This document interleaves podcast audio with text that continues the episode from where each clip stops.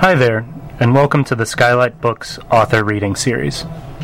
If you'd like to learn more about us and our many upcoming author events, please visit skylightbooks.com, where you can browse our inventory, buy books, and join our Friends with Benefits Club. You can also follow us on Twitter, Tumblr, and Facebook. To speak to a real live bookseller, please call 323 660 1175. Thanks for your support and enjoy. Reader.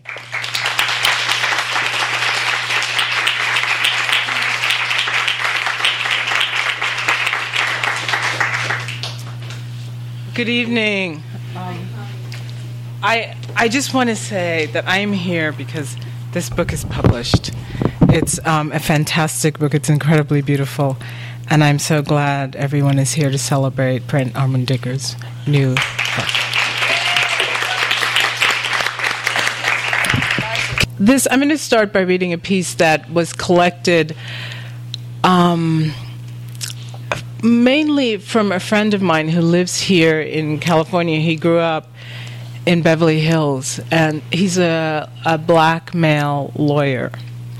Grew up across the street from um, Paul Newman. In fact, Paul Newman would come to his house with salad dressing and say, "Please taste this. Tell me what you think." So I um, I asked Rupert to tell me um, his stories in terms of uh, his connection to LAPD. And those stories became this piece. I knew whatever was in front of me was happening, and then the police vehicle came to a screeching halt in front of me, like they were setting up a blockade. Everywhere were flashes, a siren sounding, and a stretched out roar. Get on the ground. Get on the ground now. Then I just knew. And you're not the guy, and still you fit the description because there is only one guy who's always the guy fitting the description. I left my client's house knowing I would be pulled over. I knew. I just knew. I opened my briefcase on the passenger seat just so they could see. Yes, officer rolled around on my tongue, which grew out of a bell that could never ring, because its emergency was a tolling I was meant to swallow. In a landscape drawn from an ocean bed, you can't drive yourself sane. So angry you are crying, you can't drive yourself sane. This motion wears a guy out. Our motion is wearing you out. And still, you're not the guy. Then flashes a siren, a stretched out roar. And you're not the guy, and still you fit the description because there is only one guy who is always the guy fitting the description. Get on the ground. Get on the ground now. I must have been speeding. No, you weren't speeding. I wasn't speeding. You didn't do anything wrong. Then why are you pulling me over? Why am I pulled over? Put your hands where they can be seen. Put your hands in the air. Put your hands up. Then you are stretched out on the hood, then cuffed. Get on the ground now. Each time it begins in the same way, it doesn't begin the same way. Each time it begins, it's the same. Flashes, a siren, the stretched out roar. Maybe because home was a hood the officer could not afford, not that a reason was needed. I was pulled out of my vehicle a block from my door, handcuffed and pushed into the police vehicle's back seat, the officer's knees pressing into my collarbone, the officer's warm breath vacating a face, creased into the smile of its own private joke. Each time it begins in the same way, it doesn't begin the same way. Each time it begins, it's the same. Go ahead and hit me, motherfucker, fled my lips.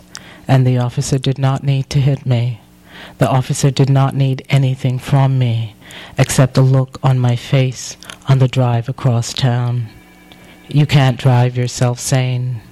You're not insane. Our motion is wearing you out. You're not the guy. This is what it looks like You know this is wrong. This is not what it looks like. You need to be quiet. This is wrong. You need to close your mouth now. This is what it looks like. Why are you talking if you haven't done anything wrong? And you're not the guy, and still you fit the description because there is only one guy who is always the guy fitting the description. In a landscape drawn from an ocean bed, you can't drive yourself sane. So angry, you can't drive yourself sane. The charge the officer decided on was exhibition of speed. I was told after the fingerprinting to stand naked. I stood naked. It was only then I was instructed to dress, to leave, to walk all those miles back home. And still you're not the guy, and still you fit the description, because there's only one guy who's always the guy fitting the description. When he told me that story, or those stories, I, I had never heard of Exhibition of Speed. And apparently, it's a charge the police uses. It's actually a nice thing. They use that charge when they illegally bring you in because you can have it thrown out if you if you know the law. If you don't, it means drag racing. So come on, who's drag racing? What you know, black middle-aged man is drag racing in LA. So exhibition of speed. So if you ever get that, most of you are probably not worried, but if you do, you know how you know you can have it thrown out. Um, I I live in Claremont, and um, I walk most most days, um, except for the days that I don't walk. and um, I walk with a friend of mine, and she's a white woman. And I said to her, Tell me a story where you know, you know indisputably that what you're doing, you're doing because you're white.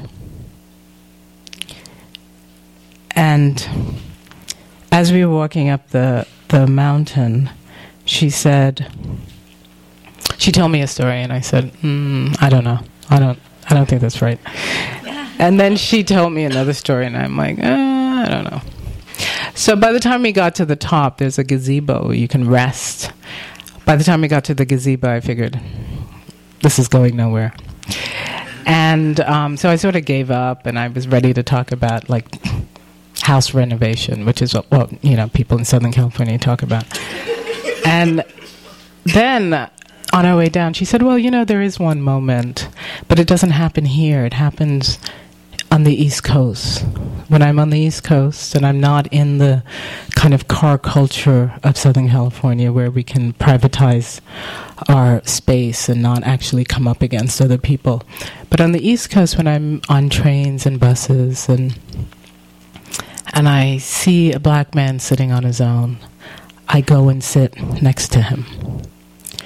And I said, But I do that. So does it mean I too am a white woman? Um, but it was one of those moments where you realize what it meant was both of us were, in a sense, compensating for American culture.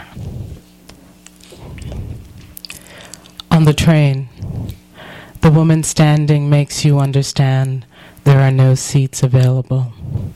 And in fact, there is one. Is the woman getting off at the next stop? No. She would rather stand all the way to Union Station. The space next to the man is the pause in a conversation you are suddenly rushing to fill. You step quickly over the woman's fear, a fear she shares. You let her have it. The man doesn't acknowledge you as you sit down because the man knows more about the unoccupied seat than you do. For him, you imagine it is more like breath than wonder. He has had to think about it so much you wouldn't call it thought. When another passenger leaves his seat and the standing woman sits, you glance over at the man. He is gazing out the window into what looks like darkness. You sit next to the man on the train, bus, in the plane, waiting room, anywhere. He could be forsaken. You put your body there in proximity to, adjacent to, alongside. You don't speak unless you are spoken to, and your body speaks to the space you fill, and you keep trying to fill it, except the space belongs to the body of the man next to you, not to you. Where he goes, the space follows him. If the man left his seat before Union Station, you would simply be a person in a seat on the train you would cease to struggle against the unoccupied seat when, where, why the space won't lose its meaning. You imagine if the man spoke to you, he would say, It's okay, I'm okay. You don't need to sit here. You don't need to sit, and you sit and look past him into the darkness the train is moving through a tunnel. All the while, the darkness allows you to look at him. Does he feel you looking at him? You suspect so. What does suspicion mean? What does suspicion do? The soft gray green of your cotton coat touches the sleeve of him. You are shoulder to shoulder, though standing. You could feel shadowed. You sit to repair whom? Who? You erase that thought. And it might be too late for that. It might forever be too late or too early. The train moves too fast for your eyes to adjust to anything beyond the man, the window, the tile tunnel, its slick darkness. Occasionally a white light flickers by like a display sound.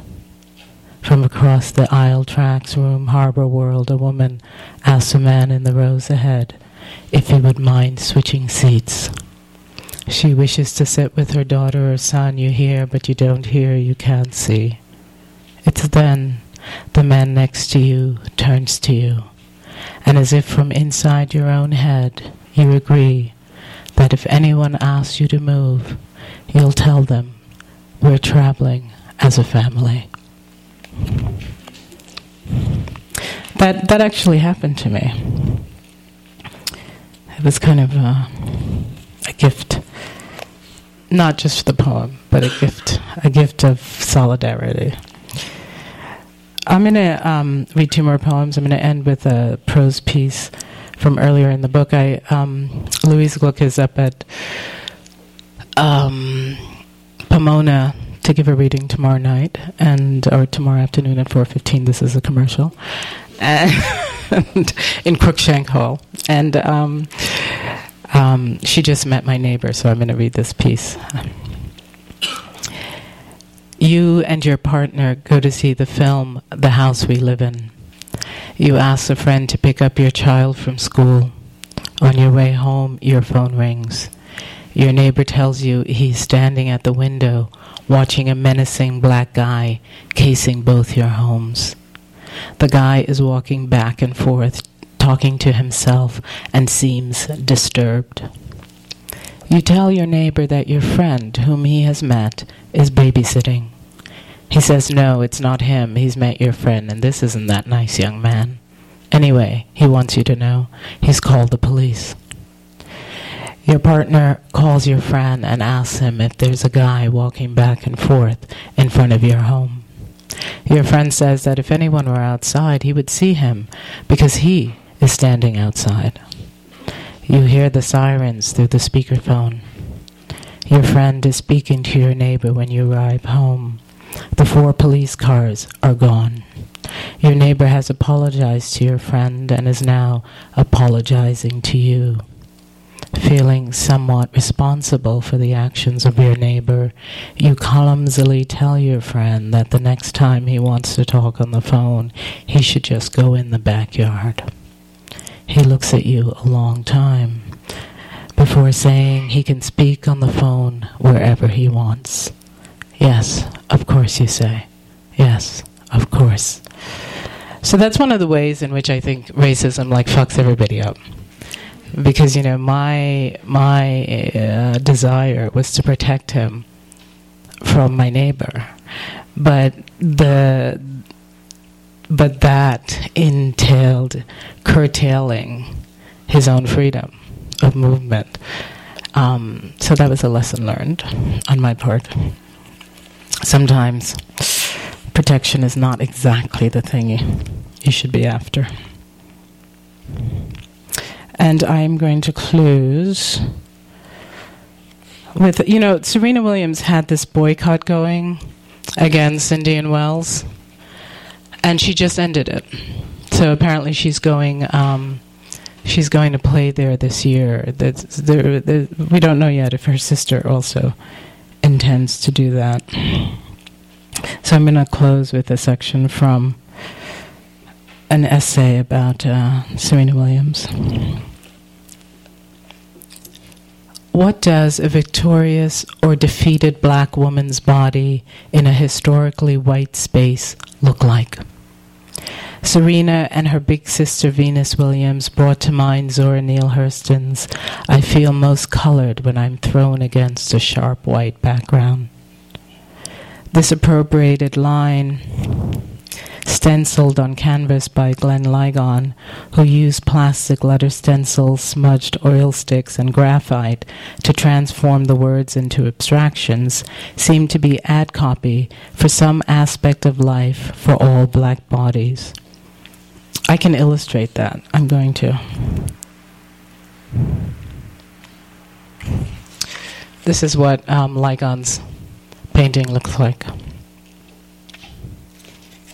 I just heard from him. That was very nice. Hurston's statement has been played out on the big screen by Serena and Venus.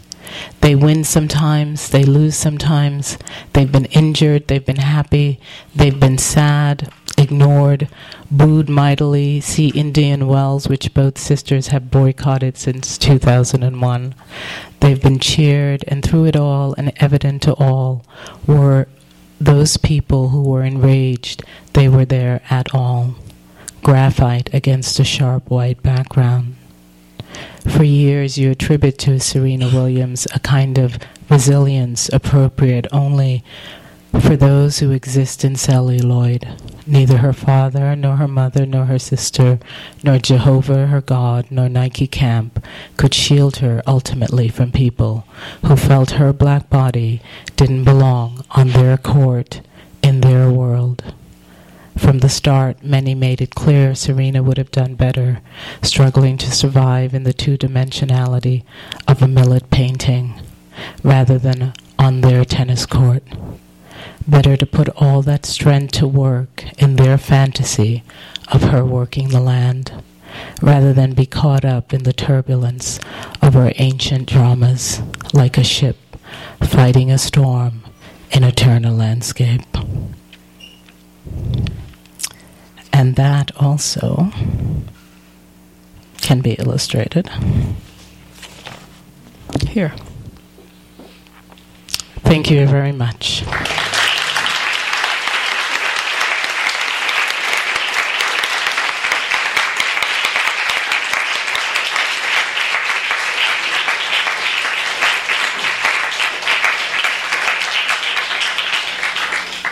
Oh my goodness. Hello.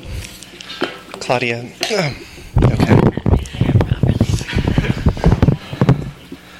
Uh, thank you so much for reading, Claudia. Thanks everyone for being here. Um, if you have not bought Claudia's book yet, please buy it today. Please read it. It's an incredibly important book and gorgeous. Um, and Claudia just won the NAACP Image Award in Poetry a couple days ago. Um, I know I'm supposed to read my own poems. That's what I'm here to do. But um, I'm really shaken by what the second person pronoun does in your book um, because it's both intimate and and not at the same time and there's this incredible important tension and I really appreciate that and I appreciate the ways in which you're writing into straight into the numbness of the racism that is the baseline that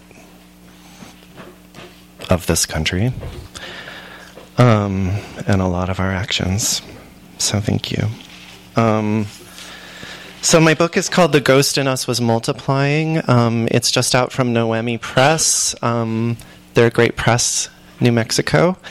Um, the cover is by the trans artist and activist Sam Lopes, who lives up in the Bay Area. Um, I have loved this cover. I've loved this painting for a really long time, and I feel so grateful that I, have I've known that this needed to be the cover of my book for a long time, and gratefully Sam agreed to share it. Um, so yeah, um, just gonna read poems now. Then, okay.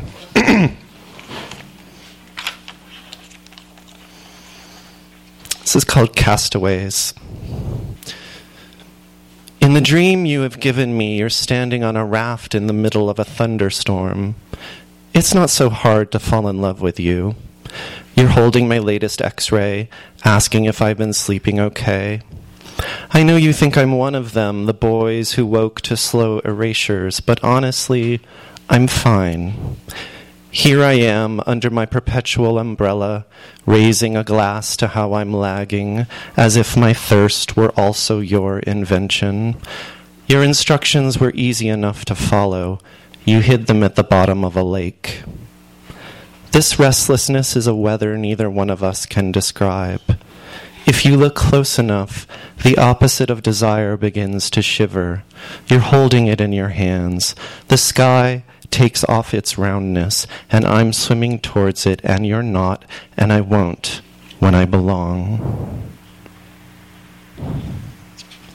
It's called xeriscaping which means drought tolerant planting. Thank you, Southern California, for teaching me things. The quietness after fucking filled the room with moths. A moth is when we stopped breathing long enough to be alive. What if x equals all the winged zeros we forgot on the way to how old we are divided by a drought? A thousand exhalations to spend the way we choose. What if we could? A thousand breaths a day. The remainder as what's human. A moth wakes up inside a piano like hearing without a mouth. Wild was the wind, a radio, uninterrupted by air. Out there is unwritten, a noise. Inside is embarrassed and very late, like a hospital. All those zeros falling down from the sky when I, a moth, goes back to sleep. The problem with breath is breath is not a metaphor. The poet could live an hour or so outside his iron lung, maybe twice a week or only once a month. The problem with an hour, the problem with a zero. Above our heads, we hold our metaphors, umbrellas fading in the sun, trying to steer it. It's practically desert, the slow, forgetful sky. I came to you by walking south, mailing my blood back north, knowing it would dry on my return address before it stained your hand. A stain, my zero, not the color you live in, but a bridge of wings to walk across, or a minefield. Behind a window, what is a friend outside the window? A bridge inside an envelope. O oh friend, what is a wing? A flat star to press against your face. Careful not to bury it. Careful in the thaw. Sometimes it's only memory that listens hard, the wing or train fall down. Sometimes it's only winter to not relent a leaf. This bruise is who's inside it. You put me on your shelf, a hospital for moths. Carefulness in the bruise, involuntary thaw. Under the freeway, you can sell your breath for a bucket of water, then pour the water in the river we turned upside down. The we that wasn't born here, a hand me down, a parable. Um, this is called History Lessons, and I just smiled because it mentions someone who works at a radio station. My boyfriend the amazing Joe, works at a radio station, but it's not him. This is a fiction. This this person does not actually exist. Anyway, I don't know why I felt the need to say that. Lighten it up. History lessons. You ask, does the body know its own history? Sometimes it gets you mixed up with the people on the radio, but you can't seem to fall asleep without them. You bring home a stranger who tells you he works for the local station. Perhaps you've heard his show. It's cold in the apartment, but he asks you to open the window. He sits in the sill and watches you for hours. When you wake, all you have left is the static and the door propped open by what, what, what what was once the breath of him. Your body, as if opening its shutters too quickly. It seems to go, but only fades in and out at intervals, a ghost craft. You follow its trail of invisible ink. You turn up the volume on the radio, you hear his voice, and behind his voice you hear the bomb from 65 years ago. The day has come to remember it, again and again, the definite article. But why not the breathing? Could it be that every bomb since then is just an echo? Then, an unmarked outcropping? You collide with it. Then, then, then, then, then, then, then. At some point, you just stop counting. Every year is falling through the same unbroken window where breath is just geometry, a ghost craft whose wing is fixed in echo, whose weight is greater than the breathing of so many. The air it displaces, it comes looking for you. Um, and I the next poem is called Landfall, and I've been thinking about this um, because I don't know if folks have heard. There were two things in the news recently. So this poem is about the oil spill, the Deepwater Horizon oil spill in the Gulf of Mexico, which happened in 2010. But they recently found 10 million gallon, gallons of what was assumed to be missing oil because oil can go missing. Um, it's somehow combined with some of the other elements and sunk to the bottom. Um, and it's there, and it, they're calling it an oil footprint. So that's there. Um, and then on Facebook last week, someone posted there's an there's a job ad for Louisiana State University called the Shell Oil Endowed Chair in Oceanography and Wetland Studies what the. Anyway, um, so it wasn't Shell, it was BP originally, but, you know, seriously? Okay. Um, so I don't know, maybe it'll be the Halliburton Endowed Chair of Human Rights next time. I don't know. Um, landfall. Shadow wings darken the meadow, you and the oil slick remainder of you. I sit outside the intercepted light and call out to the caption, the you beneath you. It's days of flight from my desk in California to where the cold angle shuts the photograph, the shore, Louisiana. There are three of you shrunk inside the camera, smaller than the crew the paper calls you, than a single lifeless wing with which you point to towns outside the map. A little to the south and west, there's Casualty, vows to keep directly to the east. An island forms invisibly, already scarred with ink. We pry open holes in the dark. It takes so long to learn to read them. A whir of yellow feather stripes the window as if the tree itself were something I could look through, red dab above each eye. And how does color fall down on your face? The camera hides the circles of sky where you're still breathing. This is what I want a way to hear by color, the brush of something loved or feared that paints us closest to our capacity for witness, the bird who sleeps inside the eye. Are you the who who woke me? Or echo? On the radio, a transmission that's easier than bird call, some sh- your shadow stuck in language. Someone remembers a day when birds eclipse the sun. He tells me flocks divide one soul across their thousand flapping wings. The clipped flying in my chest, no color but remainder. The valves that could not usher flood. The too much soul or exile. Still bright, stilled, bright thing. Your eye is imperceptible, the witness, the blood from underground. Likely, this is not the only story you cannot feed your kids. The net you fill with hunger spills the shore. You lie here beside my handwriting, how we sliced you, your body, now a thousand sheets of paper devoted to a day.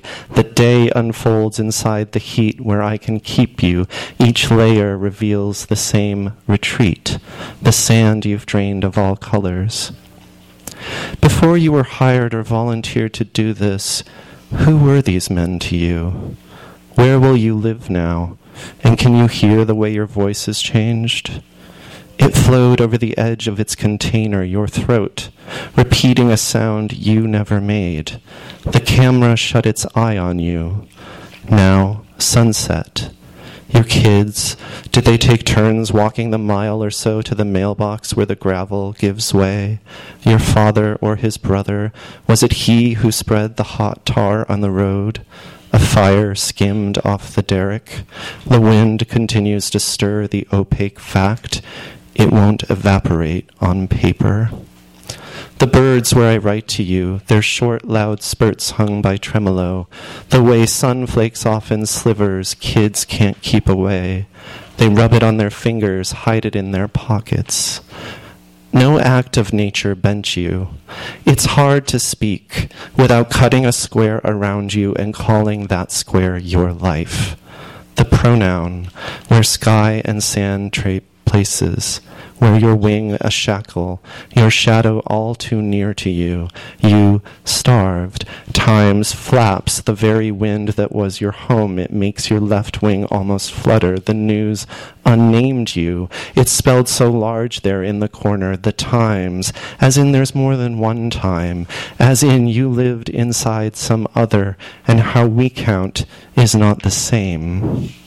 They say, the sea itself is dying, and we keep counting not only terns and snapper, but I hear itself the gulf, not only osprey, shoal grass, mackerel, but the gap and the sea that fills it. And how do you grieve that? How do you grieve what can't be counted? To be slick with buried exhalations, a ghost with no container, a soul whose skin is nowhere, nowhere, creeping closer to the dock, your life and livelihood broken off its hinges. It's your turn at the rake now, again. No gloves thick enough to guard you, but if you cut you, there's blood. So real, you want to pour it in a bottle to show your kids. I promise, when you get home, the sea still swims inside. We who never lived in your time, to think that one day your bones might return to this after us, earth's blood, the sky inside the deepest rock. Look at us. We blotted out your eyes. How long will it take for you to be see through? So coated now in human want, the fuel we make of anything we don't know how to hear. Um, I need water.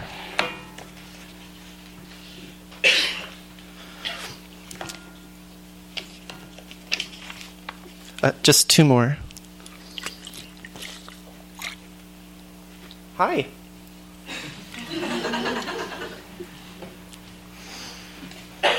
okay. Um,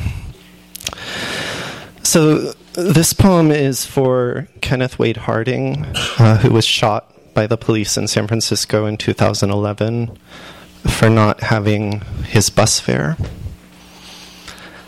Um, it's called The Frequencies. Sometimes I think I'm a tree, the utility pole that history made of that yellow pine shipped west from the mills of Mississippi, sheathed entirely in staples. Run your fingers up and down my little goalposts, those almost squares that cover me, anomaly as true as foliage, my stuck in halos, through which I was last seen at the yard sale on the corner of the concert on Thursday or the rally on Sunday for the eighth anniversary of the war or for the boy who was shot in the back when he tried to run away from the police. He was alive and he didn't pay his fare and he ran and he was only 19 and no, the police say there is no say entirely. He was running before he even got on the bus, ten times in the back, ten times running entirely. In the late 15th century, the word for victim fell into someone's mouth, and he had and has and they a name. The police say their guns can't fire a shot like the one that no. They say it was he, it was the boy who no. There is no unpunctured anyone. What I mean is history. There is no completely stapled to the pine, no sentence whose edges have not been no, entire, despite the desire for grief to a commonplace, a victim, a solitary not them, whose feather, whose etymology has not been a disintegrating. Time is always getting rained on and peeling, a who outlived by the tooth that put it there. A name fell into no. What does it matter the size of the caliber after ten times kills anything remotely resembling a him or a them, a who caliber? The internal diameter of a name fell into someone's mouth. Gone. Ten times gone. The weight of all those wires above and the voices stuck inside them, and when are they going to fall? Um, one last poem. This is called The Stencil. On 18th Street, near the corner of Gone, is still going on, a block away from 200 years ago. And the underground stream of sorrows which came to name this neighborhood, someone has written, There is so much to mourn. Negative space is carved, is prior, and palliative is the light it leaves on the sidewalk, the spray paint through a little paper window. There is the noun of not, and the sentence ends there, and that's why.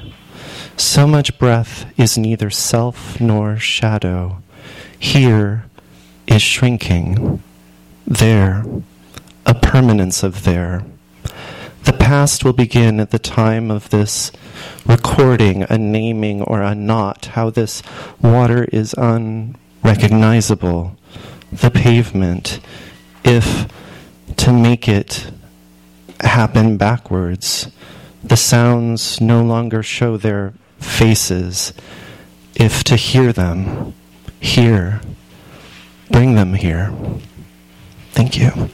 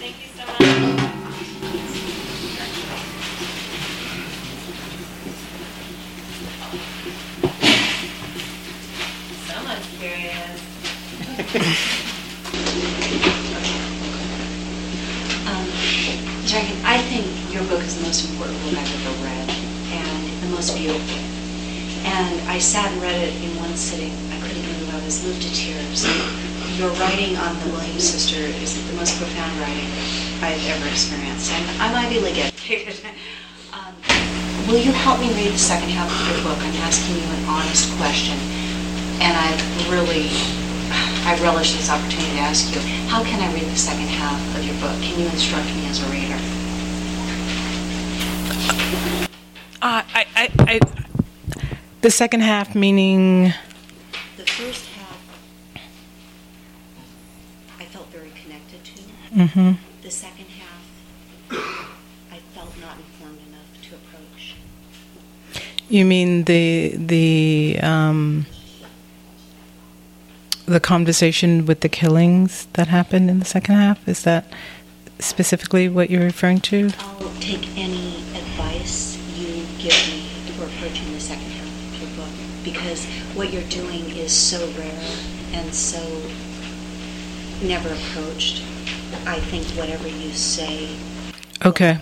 But I, I, I, I, I'm, I'm, I'm just trying to figure out exactly which poems you're because for me it's a whole so I, I don't really think about it as the first half or the second half but what's in the latter part of the book um, are pieces that address specific um, transgressions in our society against the black male body and wanting to look at what it means to have a body that's been criminalized or seen as such.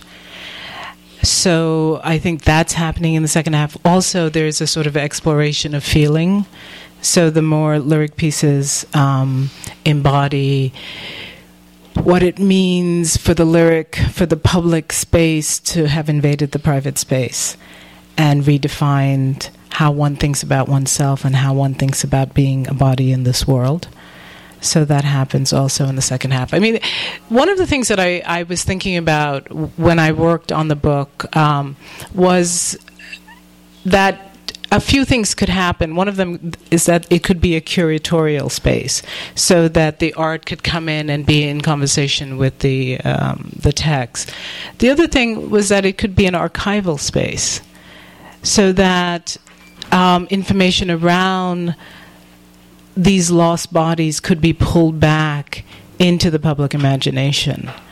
And and um, that's why Zora Neale Hurston is is a figure that I like um, because she went around and collected stories um, from African Americans, and so maybe that is a way of thinking about it. That it's a it's a form of an archival moment of pulling back what could be lost in terms of the memory of our collective memory, in terms of our collective memory around um, these black bodies that seem to be disposable.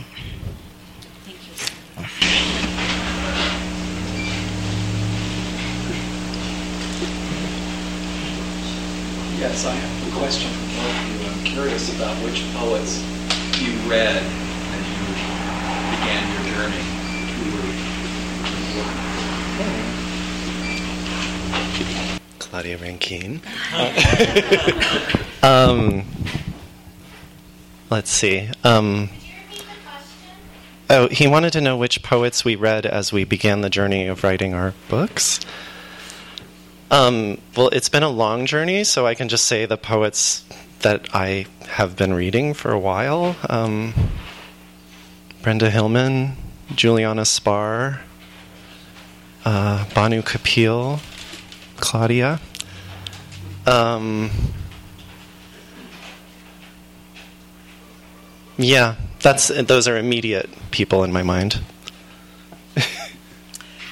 Well, I, you know, I have the honor of having in the audience my my professor when I was in college, and um, so I grew up with Louise Glück's work, and um,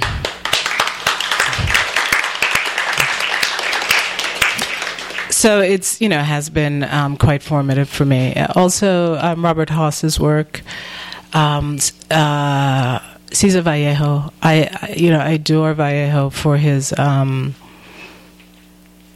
for the ways in which feeling, the exploration of feeling, um, stands for reality.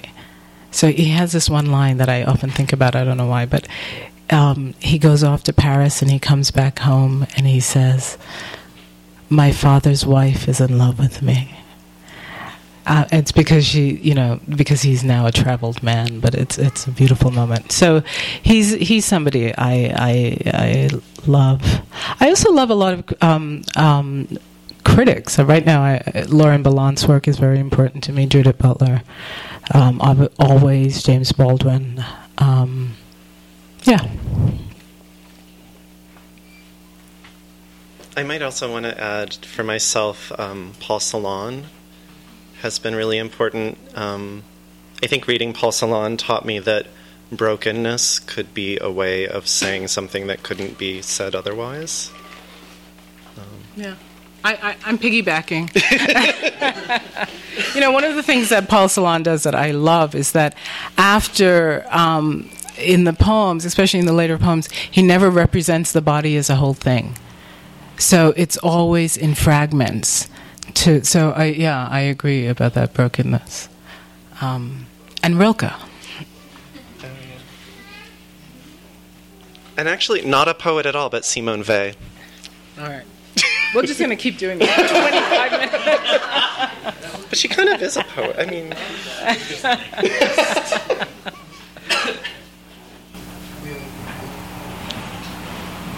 Any other questions? Um, the lyric essay as a form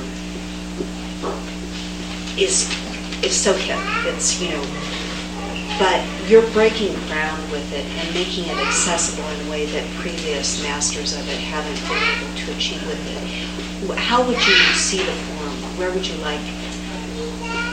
How would you like to see the form working for you? Well, I think it's working for me now. Um, in terms of the way in which I feel it's open, it's an open form. Um, um, you know, it's hard for me to imagine what I would do next inside that form until I do it.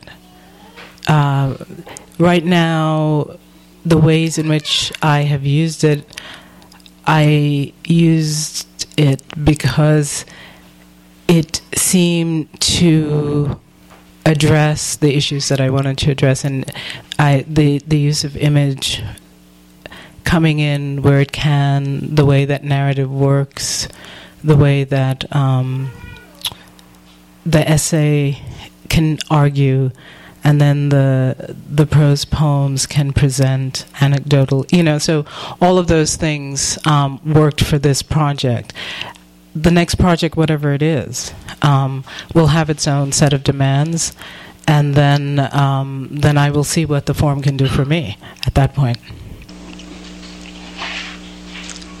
Hi. Um, I'd love to hear I, both books. I know both books a little, and uh, choices of words and where they are seem very like chosen, obvious.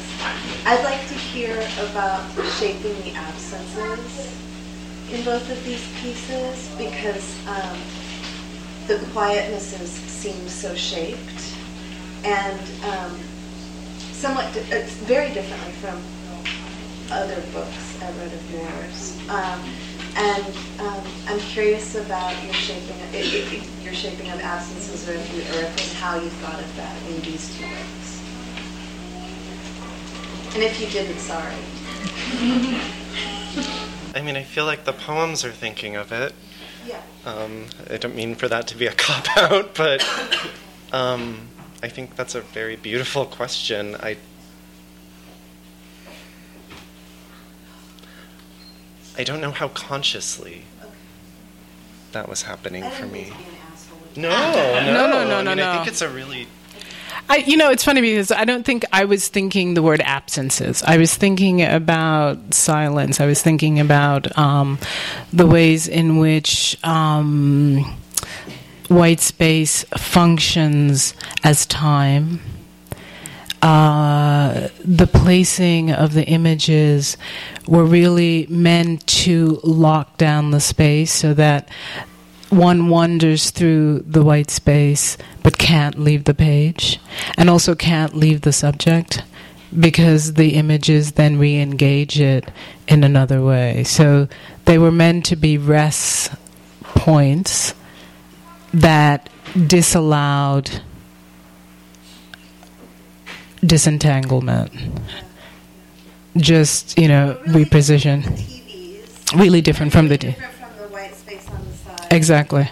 No, this was this was more the tennis court. This was more the one thing hitting back on the other thing and keeping you on that court. And so, in that sense, it was very conscious and very thought about in the design of the book. Yeah.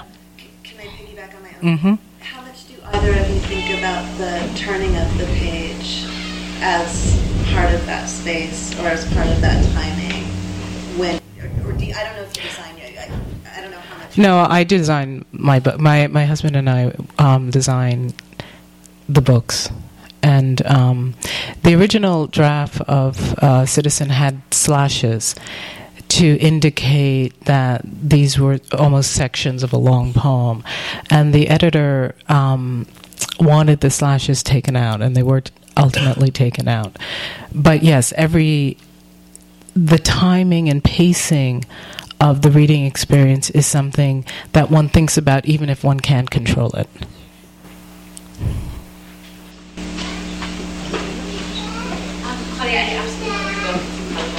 Um, and I wanted to ask, uh, towards the later part of the book, um, there's a lot of uh, that talk about, um, or prefaced by saying that it's a video situation, or situation video.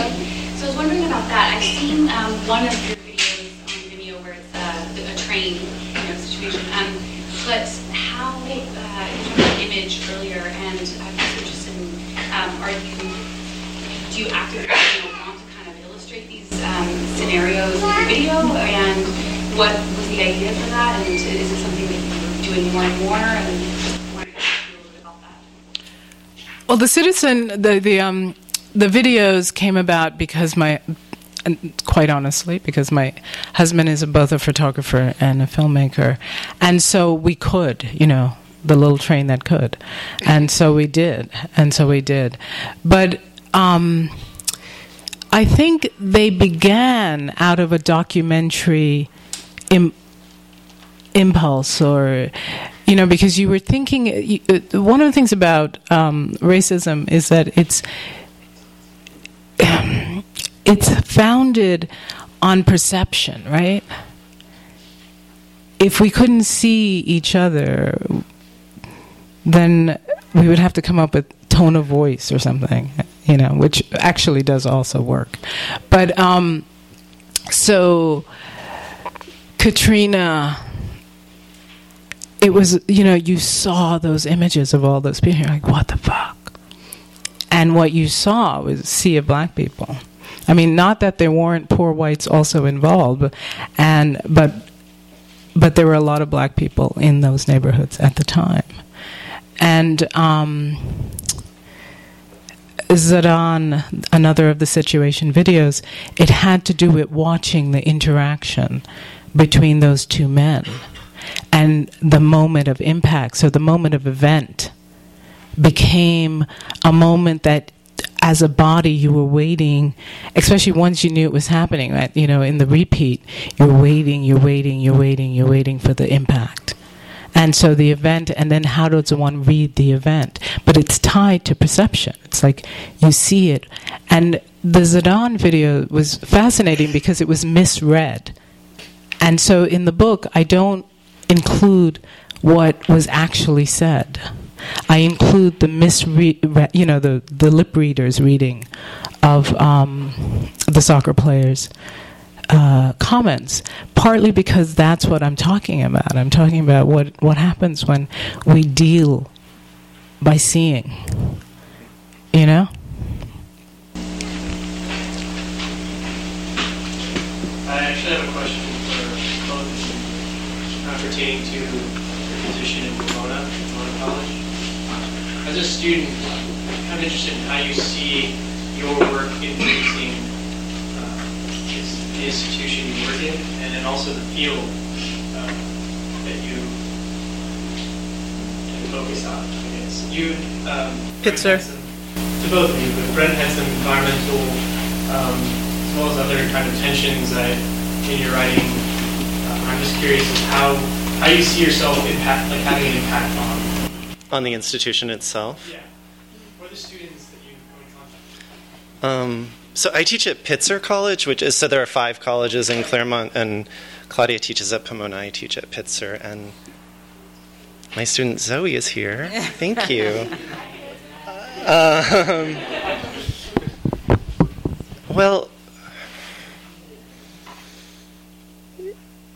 oh my goodness. Um, what I mean, what to do with that? That's a big question. Um,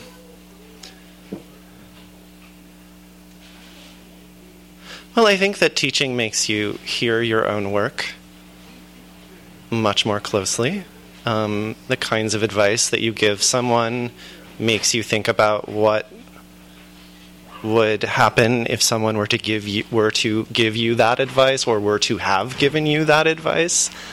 Um, I don't know that I'm answering your question. Um, you know, I mean, I one of the things that I love about teaching is that my students write poems that I can't write and I get really sick of my own voice. So that's a good thing. Um, well, you know, I have I we have shared students a lot. We Brent students are my so I can speak to Brent.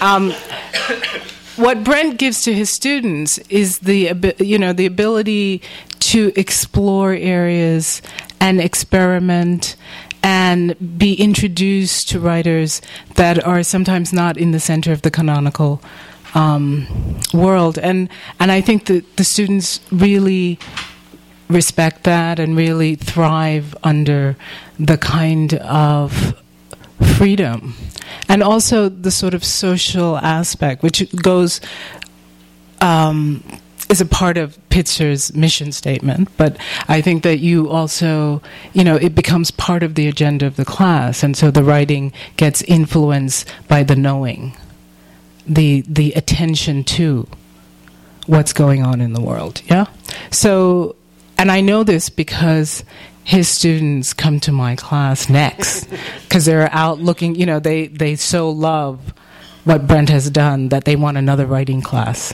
and so they they come and and and work at Pomona. In my own classes, I feel like part of my why me, you know, like me versus somebody else is uh, you know I I have an ear out for class, race, sexism, so those things are going to come up in the class, and um, as well as as well as all the other things that one expects to happen in in those classes in terms of um, formal training. But but there is also for me a kind uh, um, a dedication to bringing that to the fore because it is unconscious in all of the work. And it's not that I feel like I'm pushing an agenda. I just feel like I'm bringing uh, a magnifying glass to the um, the ways in which those things are taken for granted.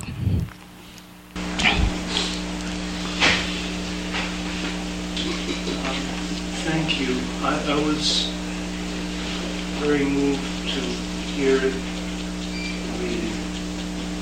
I notice that on acknowledgement pages now, the list of names is swelling as if to say, in the absence of a canon or the willingness to assert a canon, there should be a community instead with each book and that each book will name its community and provide in a way a reading list for the consciousness of the reader instead of elusiveness, a list.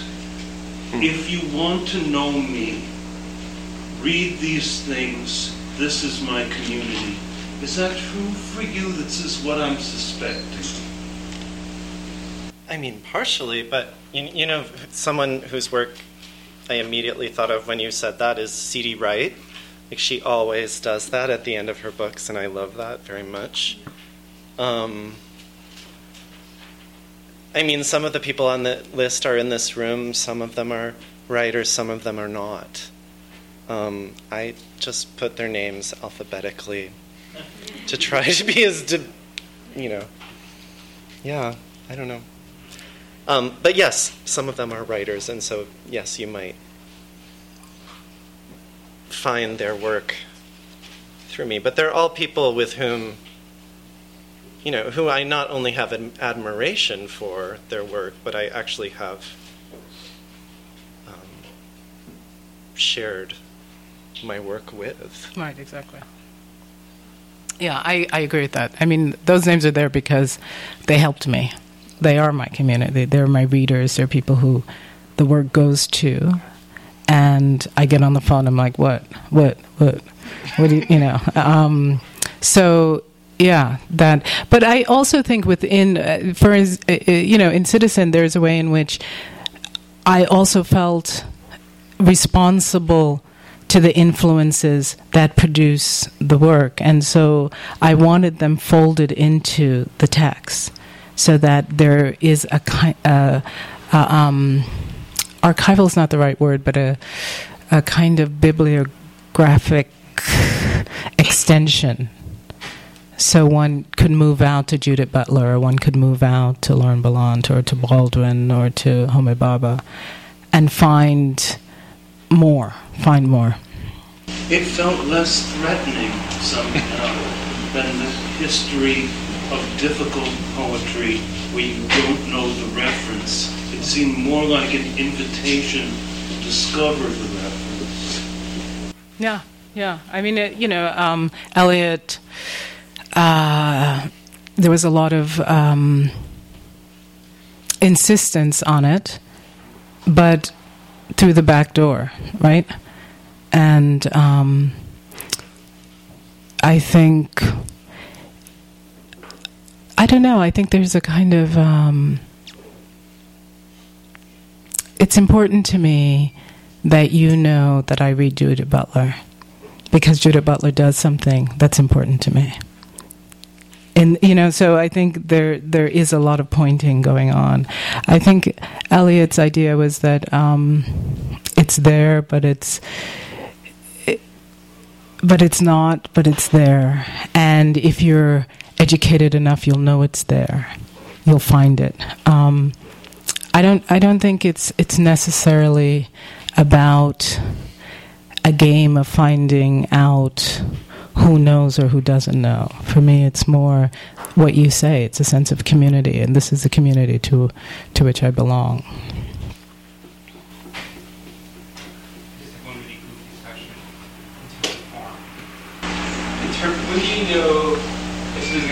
Stanza or prose in terms of you commit to a prose poem that that's what is that what's going to be, or you start somewhere like oh I started prose, but we're going to go stanza. I mean, how do you get to a stanza or a prose poem? Is that pre-formulated, or it just happens? Uh, both. um, I mean, I've been mo- I've been writing mostly in stanzas for a long time, but now I'm writing in sentences. You know, there there are some there are a few prose poems in this book. Um, a lot of what I've been doing right now are prose poems that they're not in this. Um, how do I explain? Yeah, I mean, I I think you know that was how I was trained. That's what I was used to, and then I started to write things that felt like they needed to be sentences. Um, but I also wanted to trouble the sentences. Um, if that makes sense. There's a, there's probably a right answer that I don't quite have at the tip of my tongue right now, but um, but I do think that th- there's a, a, way in which, for me, the content informs the form. You know, the, the you know let's let's let's go back to Olson. There is no form without content. You know, so if what I'm doing is telling a story and I need the sentence, I'm going to use the sentence. If um, the way it feels like I need the line, if I want the enjambment, if I want the moment to work in that way, if I want to double deal, I'm going to be in the lyric. Um, but if I'm working, if I'm working along the lines of this is what happened, or this is how it happened, or this is this is a thing that lives inside of a narrative, then I'm going to work in prose. All right. Thank you. Thank you.